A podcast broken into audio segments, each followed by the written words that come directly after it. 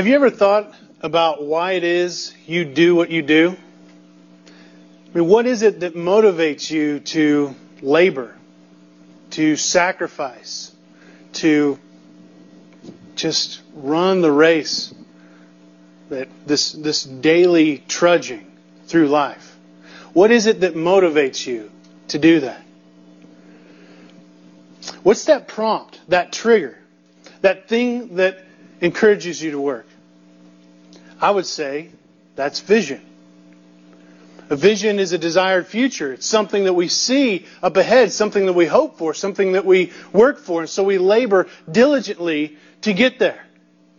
I mean, you think about um, it, it's it's that vision of a holiday by the beach that causes somebody to go to their boss and ask for time off, to make all the travel arrangements, to pay the fees so that they can enjoy the sand and the sun.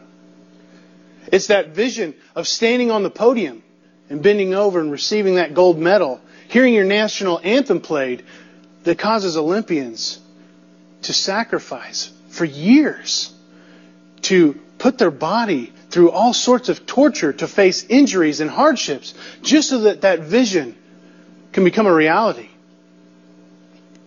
I don't know if you're aware of this or not, but the same is true for Christians. We too need vision. If we are going to strive to live the Christian life, if we are going to strive to exalt Christ in everything that we do, we need a vision. We need something set before us, a desired future, a desired hope that motivates us, that, that causes, spurs us on to labor towards that goal, that upward call in Christ Jesus. That's why we sing songs like Be Thou My Vision. We sing those um, because we're asking God for that vision, that desired future to be Jesus Christ. We want that to be true in our lives. It's that vision that motivates us to deny ourselves, to take up our cross daily, and to follow Him. And if we don't have that vision, if Christ is not that hope, that goal that you set before yourself, what confidence do you have that you're actually going to run the race? What hope do you have that you'll actually persevere? You know, here at Redeemer, we too have a vision. A picture of the desired future that God has laid on our hearts. The image that we are becoming. The future that we seek to create. And we summarize it in our vision statement. Because we exist to exalt Christ, we strive to see lives transformed to the glory of God through the proclamation of the gospel by the power of the Holy Spirit to all people. Our desire is to see Christ exalted, to see the name of Jesus praised for all eternity. And therefore we labor to proclaim Him, to make Him known, so that the power of the Holy Spirit might transform lives from people from every tongue, every tribe, and every nation, ultimately to the glory of God. That's our vision and our desired destination. And coincidentally, it's also Micah's. Today, as we look at Micah chapter 5, we're going to get a glimpse of Micah's vision of the exalted Christ. And it's, it was ironic as I began to study this passage that you could over, almost overlay our vision statement onto Micah's vision. Well, it's not ironic. We worked really hard on that vision statement. We wanted it to be true to God's Word. So uh, praise God for that.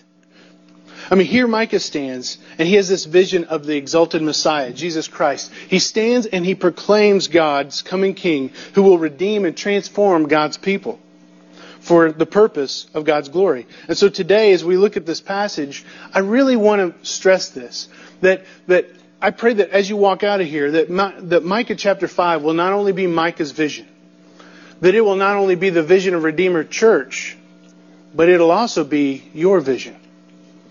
But before we go any further, let's, let's pray. Heavenly Father, we, we come to you because you are the God who opens eyes, who opens minds and hearts, so that we can perceive that which is true, that which is real, that which is most precious. And so, God, as we labor today to unpack Micah chapter 5, I pray that you give us a vision for your exalted Messiah. That this shepherd king would be our treasure. that we would set our hope, our trust in Him, and so by doing, our lives would be transformed.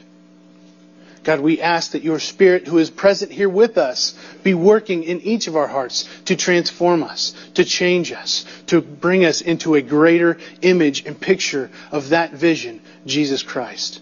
And it's in His powerful name we pray. Amen. Let's go ahead and read the chapter. Micah chapter 5. Now muster your troops, O daughter of troops. Siege is laid against us. With a rod they strike the judge of Israel on the cheek.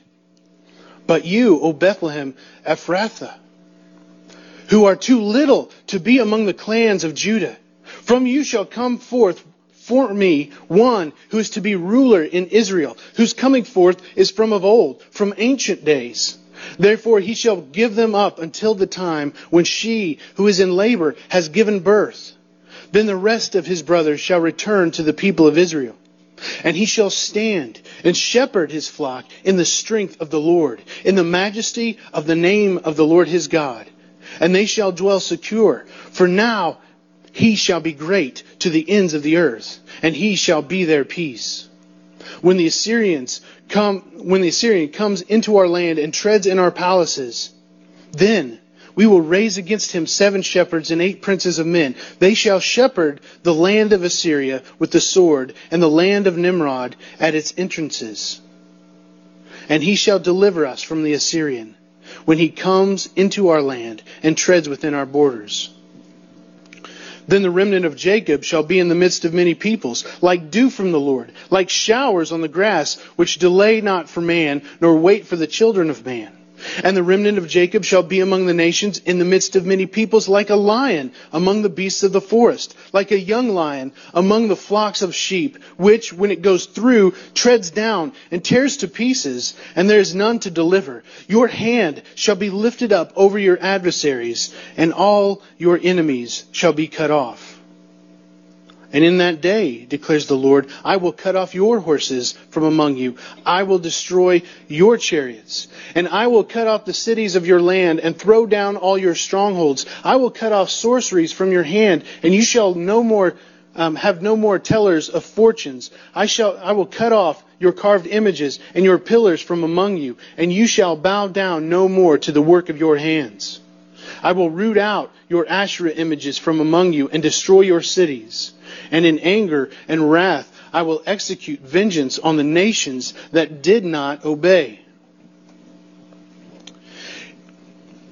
If this high king of heaven is going to be our vision, we first have to gaze upon how he's described in this passage. Now, I, I need to set the context. Verse 1 gives us an indication of what it is. The, in this historical context, Israel or Assyria has laid siege upon Judah. Uh, Micah says, Now muster your troops, O daughter of troops. Siege is laid against us. With a rod they strike the judge of Israel on the cheek. Now in 701 BC, the Assyrian army and all its vassal nations had actually surrounded Jerusalem. The army of Judah was absolutely overwhelmed. They were totally outnumbered. We learned from 2 Kings chapter 19 that when the Lord would eventually send his angel to destroy the Assyrian army, he, he destroyed 185,000 soldiers.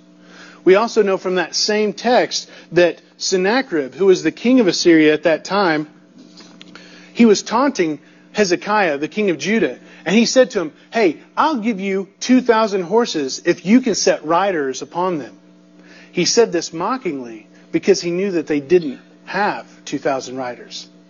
And so if these figures are at all accurate, you can see it's 185,000 to less than 2,000, or approximately 100 Assyrian soldiers for every one soldier from Judah. I mean, this is an overwhelming outnumber. I mean, they were, they were just completely surrounded, and there was little hope for any sort of treaty, any sort of deliverance. For all they knew, they were going to be destroyed. and the situation is also so humiliatingly one sided that it's metaphorically equivalent to the king being clubbed upside the head. When he says, The rod shall strike the king of Judah on the cheek, he's saying there, your king is so defenseless that he can't even hold his hands up to shield himself from the blows. That's how dire the situation is. That's how extreme the circumstance is. There's absolutely no hope. And it was here, in this situation, this most dire of time, that God presents this great and glorious hope. This chosen king who would bring deliverance to his people, the one who would rule with the strength and the majesty of the Lord. Into the direst of circumstance, God offers the greatest hope. And here in Micah 5, God is promising this coming Messiah, an anointed king who would actually fulfill God's promise that he made to David in 2 Samuel 7, verses 12 through 16. God said to David, I took you from the pasture, from following the sheep, that you should be prince over my people Israel. And I have been with you wherever you went, and cut off all your enemies before you. I will make you I will make for you a great name, like the name of the great ones on earth. When your days are fulfilled and you lie down with your fathers, I will raise up your offspring after you, who shall come from your body, and I will establish his kingdom. He shall build a house for my name, and I will establish his throne, the throne of his kingdom forever. I will be to him a father, and he will be to me a son. And your house and your kingdom shall be made sure forever before me. Your throne shall be established forever. See, God took David, a nobody shepherd, the youngest son of a no consequence family that lived in the town of Bethlehem, a nowhere town, and he made him king. And not only did he make him king, but he made him this promise that as, as he made him a ruler, that he would make sure that his line, his dynasty continued forever, that there would always be someone on that throne, da- on David's throne, in David's place. Now, even here in these two examples, we're seeing some, some big extremes. Here, you've got Micah's situation in which there's a siege laid all around the people, there's no hope, and God promises a coming Messiah. And you see the same thing with David in his example. Here's this nobody who's made king, who's exalted, and promised that his son would reign forever. Again, in the most direst of circumstances, God offers the greatest hope. God takes what's foolish in the eyes of man and, and he established it over all so that no one could boast, so that God alone would receive the glory. In Micah, God promises that his Messiah would come from Bethlehem, the city of David. It's too little to be counted as any significance in the eyes of Judah. And here, in this town, God would bring forth his king.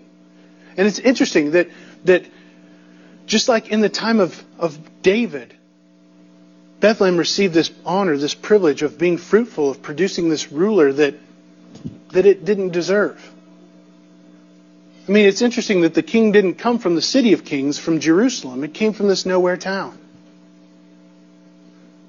And again, God works in, in ways that seem crazy to us, in the most unlikely of circumstances. And He offers the greatest hope.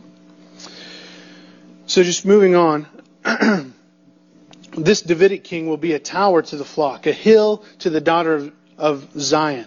The former glory of the Davidic kingship will be restored, and he will be this shepherd king, this, this ruler after God's own heart. And in verse 2, he says that the Messiah is coming forth from of old, from ancient days. And though this language occasionally is used to describe God, God's eternality, more than likely it's pointing back to this promise that we've just read in 2 Samuel. You see, David was the king 300 years earlier. He was the establishment of the ancient kingdom of Israel. And so this language is used here. It's also used in other passages like in Amos to refer to God's reestablishing the Davidic kingship. So he's pointing them back to his promise. And he's saying that this Messiah is actually the fulfillment of my promise to David. And that's of no less significance. Because God is a God who always keeps his promises. um, but Micah wants to be really clear here. Micah wants to make sure that they know that the current leadership, the current kingship, the current dynasty is not the dynasty that he promised to David. Though they may be of the line of David, this is a completely different kingship. This, the kings currently have, have shown themselves to be failures one after another. I mean, even Hezekiah, who did all of his reform, failed to pray as he ought. He had fear. He doubted God. I mean, he didn't prove to be the man that God had promised to, to David all those years ago. And Micah provides us with a few clues so that we might know this. First, he says in verse 3 that God will give them up until the time when she who is in labor has given birth. Now, I don't know if you know this or not, but Micah and, and Isaiah were peers. They were prophesying at the same time. Thirty years before this, Isaiah had prophesied in, in chapter 7 of the coming of Emmanuel, that the son Emmanuel would be born, and that he would reign on the throne of David in the name of God. And here Micah is actually affirming Isaiah's prophecy. God's people would be given over to exile until the birth of the coming Messiah who will gather God's people from among the nations. And then in verse 4, it says that this king will stand, that no one will be able to prevail against him. No one will be able to conquer him. And he will shepherd his flock with the strength of the Lord and the majesty of the name of the Lord. And this is significant, guys. He's saying here that the son of David will shepherd his flock with the omnipotent, all powerful strength of God. The same power that spoke the world into creation, that caused the plagues to fall on Egypt, that parted the Red Sea, that causes the earth to tremble and lightning to flash and the winds to howl, this power will be given to this shepherd king, this one born in Bethlehem. And not only that, but he will also shepherd in the majesty of the name of the Lord. This is the same majesty, the same glory that God says that He will not give to another. The same majesty, the same name that God protects jealously for His own. He's going to bestow it upon this coming Messiah, upon this coming King. All the authority, all the power of God, all the majesty of God given to this coming King. And again, evidence that this is not given to the current dynasty. Third, the result of, of this king's reign is that the people will be perfectly secure. Because of the strength, the power, the majesty that he has, people have no need to worry. It says that no one can stand against him, and he will be great to the ends of the earth. His empire will be universal to the very end of the earth. No one, and, and not one square inch of this world, this universe, is outside of His control. And because that is true, they can have confidence. They can be sure that He will not fail them, that enemies will not prevail over Him. Fourth, He will be their peace. As the Prince of Peace, He will arbitrate on behalf of so many. As we looked at last week in Micah chapter 4, there will be no war that nations will actually beat their swords into plowshares, and no one will make them afraid. And then, fifth, verses 5 and 6 says that this Messiah will deliver them from their enemies. And here he's referring to the Assyrian as a symbol for the, a representative of any who stand against God. When enemies come against God's people, this coming king will lead them to conquer over their adversaries. So this coming king is far greater than the current kingship. He will rule as an unconquerable, all powerful, and sovereign Lord. He will shepherd God's people with the, as the hand of God Himself to guide, to protect, and to deliver from every possible threat. Friends, Micah is speaking of Jesus Christ. He's not speaking of any mere man who would follow after Hezekiah. He is speaking of Jesus Christ, and he did it 700 years before Christ was born in the town of Bethlehem. Um, Brett had already kind of alluded to this, but the Jewish leaders in, in Jesus' day read and understood Micah as a prophecy that their Messiah would indeed come from Bethlehem. And then Matthew, the apostle, applies this to Jesus. He said, Yeah, this is true. This is absolutely true. Uh, John also affirms it in, in John chapter 7. Jesus is this good shepherd who will be born in Bethlehem, the King of kings and the Lord of lords. And then over 40 times in the New Testament, if you look, Jesus is mentioned as being the son of David, as coming from the line of David. And, and here, this is again support that, that God is indeed fulfilling his promise to David through Jesus. Jesus is that son of David, God's king, God, the king to reign over God's people. Excuse me. but Micah, as I've already kind of alluded, goes one step farther. Jesus, this Messiah, this coming Messiah, is not just a man that's from the line of David. This is not just a man who was born in Bethlehem. He is also fully God.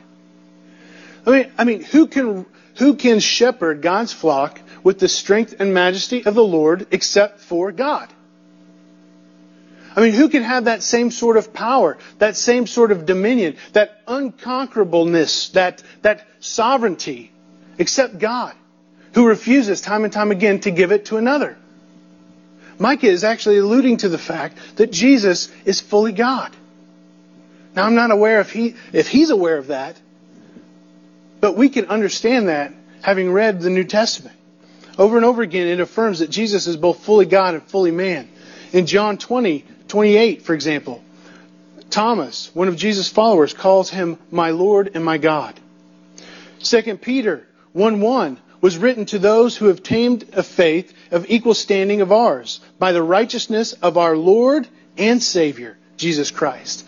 Titus 2, 13 and 14 says that we are waiting for a blessed hope, the appearing of the glory of our great God and Savior, Jesus Christ, who gave himself to redeem us from all unlawlessness and to purify for himself a people of his own possession who are zealous for good works.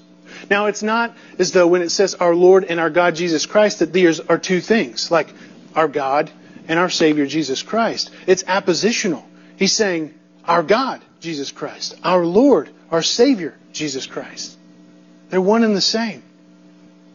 Jesus is the Christ, the Son of the living God, who will shepherd his people with the strength and the majesty of the Lord who delivers his people from their enemies, who gathers a remnant and so that they might dwell secure in the peace that comes only from God. And guys, you know, I've talked I know that I've talked kind of quickly and I've kind of presented a lot of biblical truth and historical facts or whatever to support something, but at the end of it it all comes down to this. Do you really believe this? I mean, how does this change your life? If Jesus is truly the Son of God, He is this coming Messiah who will redeem a remnant, who will shepherd with the strength and the majesty of the Lord. How does it affect your daily life? Is this your vision? Is this your hope? Because it ought to be. God's calling us to make it so. You know, if you don't get anything, I mean, if you don't, if you don't get this, the truth of who Jesus is, then Christianity doesn't matter. Christianity is not some moral code that we live our lives just trying to do more good than, than bad, and God was going to have grace on us and forgive us. That's not what this is about. Christian Christianity is a realization of the truth. It's affirming what God says to be true in our hearts and our minds that God sent His Son into this world to deliver a people for Himself. He's delivering them from a siege that is laid on their souls, a war that is waged in their hearts. And He does it to free them from their bondage. Guys, if you don't get this, the rest of what I say doesn't even matter. If Jesus is not that Savior, if Jesus is not that Christ, if you don't know who He is, then we're wasting our time. But God affirms time and time again Jesus is that Messiah that He sent into the world to save the people for Himself. And He will shepherd them as God's anointed ruler. Jesus is this King, and this King has a mission. Verses 7 through 15 lays out the tasks of this promised Messiah. First, we see in verses 7 through 9 that he is going to establish a remnant for himself. Then the remnant of Jacob shall be in the midst of many peoples, like dew from the Lord, like shower on the grass, which delay not for man, nor wait for the children of man. And the remnant of Jacob shall be among the nations in the midst of many peoples, like a lion among beasts of the forest, like a young lion among the flocks of sheep, which, when it goes through, treads down and tears to pieces, and there is none to deliver. Your hand shall be lifted up over your adversaries, and all of your enemies will shall be cut off. This remnant of God's people who are scattered throughout the nations will be gathered by this coming Messiah. Of these scattered, defenseless exiles, the coming shepherd will gather his flock. We read in, New, in the New Testament, like 1 Peter 2, 9 through 10, um, Peter gives this description of of this remnant, who, is, who are actually comprised of people of all nations. He says, But you are a chosen race. You are a royal priesthood, a holy nation, a people for his own possession, that you may proclaim the excellencies of him who called you out of darkness and into his marvelous light. Once you were not a people, but now you are God's people.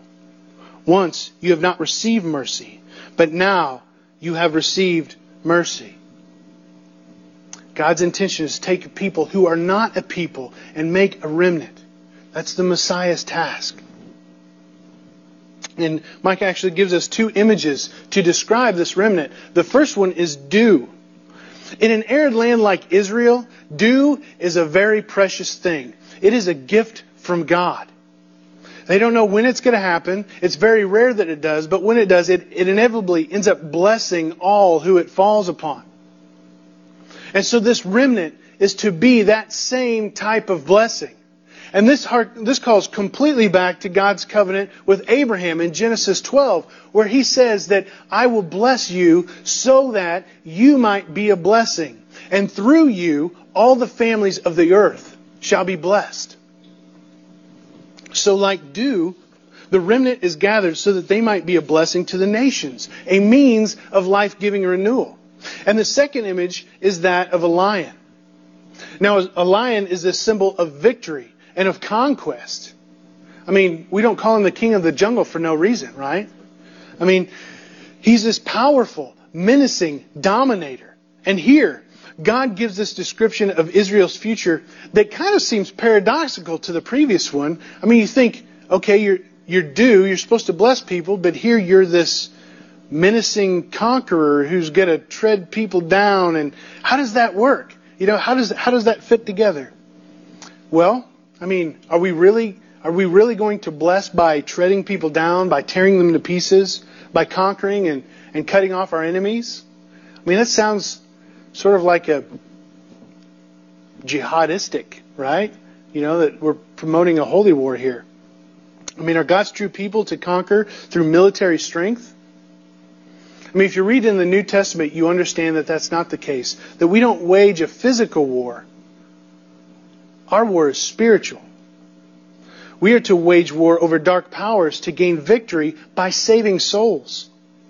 Not by, not by the physical sword forcing conversion, but by wielding the sword of the Spirit so that God might save souls through His powerful word. We're to put on the armor of God, right? that we may be able to stand against Satan and his cosmic powers. And as Paul says in 2 Corinthians 10, verses 3 through 5, for though we walk in the flesh, we are waging we are not waging war according to the flesh. For the weapons of our warfare are not of the flesh, but have divine power to destroy strongholds. And we destroy arguments and every lofty opinion raised against the knowledge of God and take every thought captive to obey Christ. Basically, what God is saying here when He's calling us lions is that we are to be representatives of God's victory, God's victorious lion, His, the lion of Judah, as another phrase that, that is often given to Christ. As God is gaining victory over the darkness that surrounds us, we are actually to go on mission as representatives, as enlistees into God's army to wage that same war so that we might be participants in God's old unfolding plan of redemption. And so these two images actually provide us with some examples, some, some opportunities to reflect on our own lives. you call yourself a Christian, but are you being dew? Are you being a lion? When you go throughout your day, throughout your week, are you a, intentionally a blessing to others? Have you received that blessing from God and then are turning it to, to serve others, to point them towards an eternal blessing from God? Or what about a lion? Do you go through life realizing that you're in the middle of a war? And though your king will absolutely conquer, this is not a promise so that we can sit by and just watch his unfolding plan of, of triumph over all the dark powers, you know, just, just kind of sit idly by as bystanders. We're to get involved. We are to participate in that. We are representatives of that lion. And so, are you going on that same sort of mission? Are you waging war? Whether it be through prayer or through proclaiming the excellencies of Him who called you out of darkness and into His marvelous light. That's what we're called to do. And so these, I, I, praise God for these reflections that we might look upon those and see whether or not we are truly the people of God. But the mission of Jesus is not only to establish God's people, He's also going to purify them. In verses 10 through 14, God promises to purify his people by removing everything that would lead their hearts to trust in anything other than him. He says, In that day, declares the Lord, I will cut off your horses from among you, and I will destroy your chariots, and I will cut off the cities of your land, and throw down all your strongholds. I will cut off sorceries from your hand, and you shall have no more tellers of fortune. And I will cut off your carved images and your pillars from among you, and you shall bow down no longer to the work of your hands. And I will root out your Asherah images from among you and destroy your cities. Friends, John Calvin was right when he said that man's nature is a perpetual factory of idols. The prophet Ezekiel also says that Men take idols into their hearts and set stumbling blocks before their faces. Paul says that God gave us over to our own depravity because of our insatiable tendency to suppress the truth and to worship and serve the created rather than the creator. We by nature are idolaters. We'll look at and receive a blessing from God and then we'll turn it into an image to worship. We'll turn it as, as an object of our focus that inevitably takes our focus off of God and we place our trust, our hope in them. I mean, think about it. What do you serve? What do you sacrifice for? What do you talk about in your free time? What do you trust in? What do you dwell upon? What do you sin to get or sin if you don't? What consumes your thoughts? All these things, no matter whether they're good or bad, can be idols. We can make the best things in the world idols. Well, here God's saying that He's going to remove them. All those things that we find security in, that we find comfort in, that we find satisfaction in, even though temporarily, God will remove. I mean, in this passage, he mentions horses and chariots, cities and strongholds, sorceries, fortune tellers, carved images, pillars, Asherah, and cities. Basically, the people are trusting in military power. They felt secure as long as their, their cities and their strongholds, as long as the walls stood. They covered their bases by offering sacrifices to false gods. They sought sorcerers and fortune tellers for wisdom, just to get an outside perspective. But basically, they were not placing their full trust in God. They were not seeking their comfort, their security, their satisfaction in Him. And guys, we may not have images, graven images that we sacrifice chickens to, but there are plenty of idols in our lives. Every bit as much today as there were back then. They're much more elusive. They don't have the same type of image. We can make success an idol. I mean, a lot of you are students. You're here pursuing degrees. in hopes that you can attain some level of success. For some of you, it's identity. It's how you view yourself or how other people view you that matters. For some of you, it could be your family. You're willing to sacrifice and give yourself for them and you make them your idols. It could be your friends. It could be relationships. It could be wealth. It could be possessions. It could be sports. I mean, you name it. We can turn things into an idol. Even, even those spiritual moments that come from God. How many of us have had these sort of mountaintop moments where we felt really close to God? And we wanted it, and that's a good thing. But then our life becomes a pursuit of really not seeking God, but seeking that same emotional feeling. That, that all our efforts are to try to recreate that time, to recreate that same sort of feeling. And so we're willing to, to put ourselves in compromising situations or, or in any type of, of um, aesthetical uh, changed, whether it be lighting or, or the music or you name it, and we think that we've somehow had some spiritual experience because we were emotionally stirred. I mean, that's a big one. It's a good thing to receive that from God when it's genuinely from God. But we seek after God, not after the feeling. But God makes us this promise, you know. He's, he's going to purify His people.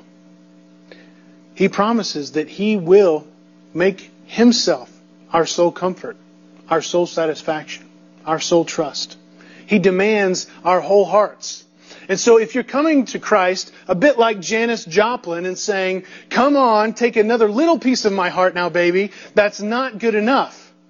Instead, we need to be singing, take my life and let it be consecrated, Lord, to thee. He demands everything. He deserves everything. And He will purify His people. But we don't sit idly by in this. We participate in sanctification, in this being made holy, in this being made more and more in the likeness of Jesus Christ. The Bible describes sanctification as a purification by fire, as a, as a putting to death the deeds of the body, as demolishing idols, now, when I look at those three examples, I'm thinking, that's painful. That's going to hurt. Fire, putting to death, demolishing. And a lot of times it is. But it's necessary. It's for our good. We have this unique privilege and responsibility given by God to participate as Christ performs heart surgery on us, removing those things that hinder us from fully loving Him. Friends, our sanctification is absolutely necessary. It's going to be painful, but it's good. And so we can delight in God's work of salvation as He establishes a remnant for Himself and He purifies them. Because, third, the, the other option is this king is going to come to judge the nations. Verse 15 says, in my, God says, In my anger and wrath I will execute vengeance on the nations that did not obey. Here, God is speaking of his inevitable judgment that will come upon all who did not follow him. This, along with so many passages elsewhere in Scripture, affirms that God is going to guarantee that his wrath, his anger, his vengeance will be poured out on all who do not obey, who, on all who do not abide in him, on all who do not follow him, on all unrepentant sin. Friends, I've said it before, you're going to hear it a lot from me. Sin is an attitude of rebellion against God in thought, in word, and in deed. It's an attitude of rebellion. Sin is not just some failure to follow some arbitrary moral code. I mean, this is a direct affront on who God is. It's a refusal to live as He had designed it. But, but it's more than that. It's a personal attack on Him. I mean, God didn't say, do not murder, because murder was at one point an unimportant thing. like some like it just didn't matter and he just called it bad and then it was bad. No, murder is bad because God is a life-giving God. He's a living God. He restores, He produces life. He speaks life into existence. And so to take life away is a denial of the very character of God. Since we're a bunch of young folks here, lust. You know, finding physical, sexual satisfaction in other people. This is a big deal, not because God wants to ruin your fun, ruin your enjoyment, because, but because God is absolutely pure. God is a covenant keeping, faithful, and trustworthy God. And it's not that He says all sex is bad. No, He gives parameters in which sex is a glorious thing in which it can be done to the praise and honor of God in, a, in the context of a covenant keeping marriage. But to go outside of that, to pursue it apart from God, is to deny his character of purity, is to deny his character of faithfulness, is to deny his character of being a covenant keeping God. And so these things matter. Sin is not arbitrary disobedience to a moral code that God set apart. It's in a personal attack against God, and therefore He must punish it. And God makes this guarantee. Your attitude towards Him in this life will be His attitude towards you in the judgment day. Each one of us is going to have to stand and give an account to God. We will stand before Him as our judge.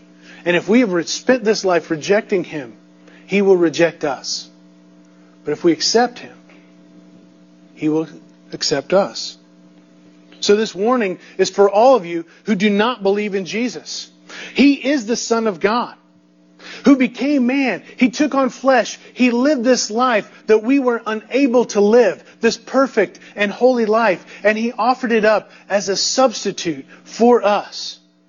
He took upon Himself the wrath that your sin and my sins deserved so that we might have the hope of reconciliation to God. And after three days, God rose him from the grave, which confirmed the fact that he was the Son of God. It verifies that God accepted Jesus' punishment and said, That is enough. Sin has been paid for, it has been atoned for. And also, it, it is a guarantee that all will be raised and stand before the judgment seat of Jesus. He will judge. And the only hope for us is Himself. To repent of our sin and to believe in Him. Friends, you have this one life, this one time, this one opportunity to come to Christ. After that, it's done. Those who have repented believed in Jesus, followed after him, will spend eternity with Jesus in heaven. Those who continue to rebel, to reject God, to go their own way, to stand, to say, I'm going to stand before God on my own righteousness, to them, they will remain for all eternity under the wrath of God. And so this is Micah's picture to us of the shepherd king who will come and will establish a remnant for himself. He will purify a people and he will judge the nations.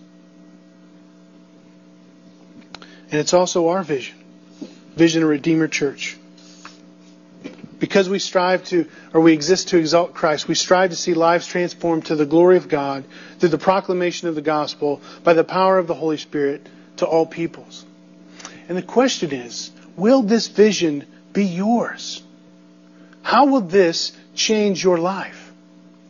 Will you truly mean what you sing or what you say as you sing? High King of Heaven, my victory won. May I reach heaven joys, O bright heaven's sun. Heart of my own heart, whatever befall, still be my vision, O ruler of all. Let's pray together.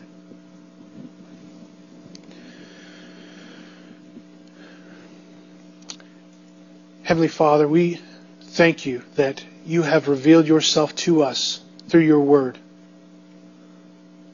That you are a God who has spoken into history to offer promise of redemption through your Son, Jesus Christ. And just as Micah had prophesied 700 years before he would actually come, you were faithful to keep your promise to send Jesus to be that King, that long expected Messiah. God, I, I pray that as we reflect on our own lives, as your word has continued to penetrate our souls, that we would be honest with ourselves.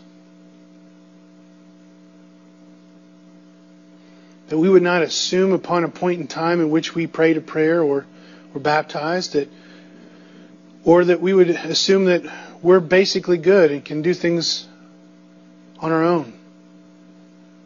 But that we will realize that we have sinned against you in thought and word and deed. We have attacked you. We have rebelled against you and that that deserves punishment because you are a good God. Your goodness requires that you punish sin. So, God, I pray that when we recognize our, our great need for Jesus, that we would fall on our knees and gladly receive Him. We would turn from our sin and follow Him. And that we would rejoice. And as a re- result that of this faith, that you have given to us that we might go out into this world as dew, as a lion, that we would be a means of blessing and those who are willing to participate in your war to establish your kingdom. God, I, I want to see lives transformed. And I know that you can work in spite of the flawed speaking and singing of, of your people. And so, oh Lord, I pray that, that your Spirit would do this. We thank you for Christ. It's in His name we pray. Amen.